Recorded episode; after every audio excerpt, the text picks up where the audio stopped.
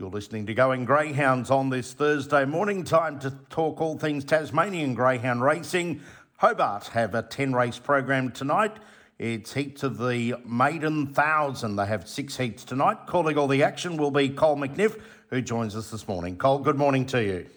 Yeah, good morning, John. It's one of those very difficult nights with these uh, heats of the maiden thousands, and uh, we've got, as you mentioned, six of them, and three of them come up in the league of the quaddy. So uh, it might be a little bit tougher than normal to try and get this quaddy here tonight.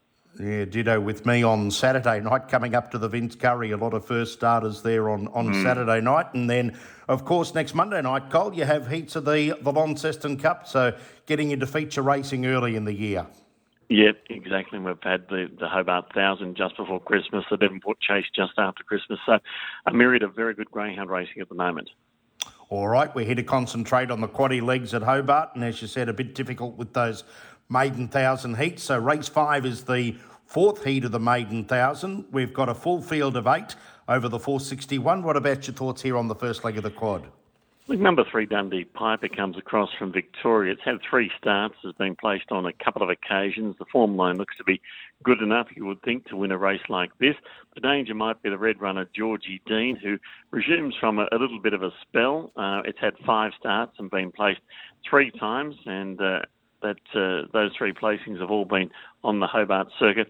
I thought number five, I'd include uh, five and seven as well here in the first leg of the Quaddy Five Speedy Comet uh, a five vintage dot and seven speedy comet. So I have to go pretty wide, as I mentioned, with this quaddy tonight, three, one, five, and seven in leg one. On to race number six, a grade five over the 599. We scratch here number five, Mr. 10%.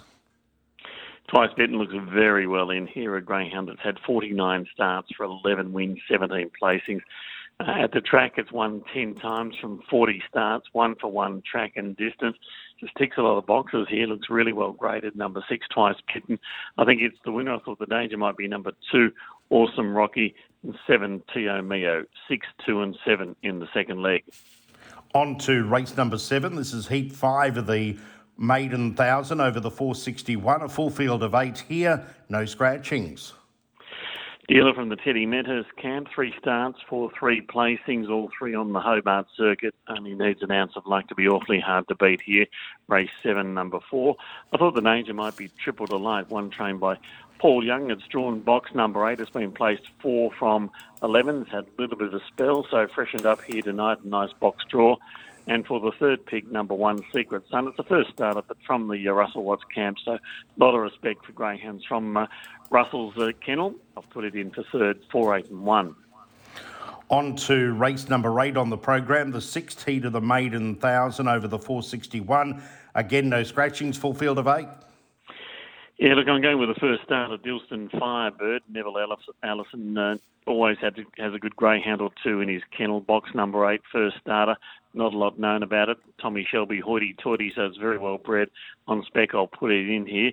Choice nine, number six, might be a bit of a roughie, but it's been placed two out of five times and was a last start second over the 278 in Launceston. I've put in number four, Stardust Lad, as a chance, placing last time out.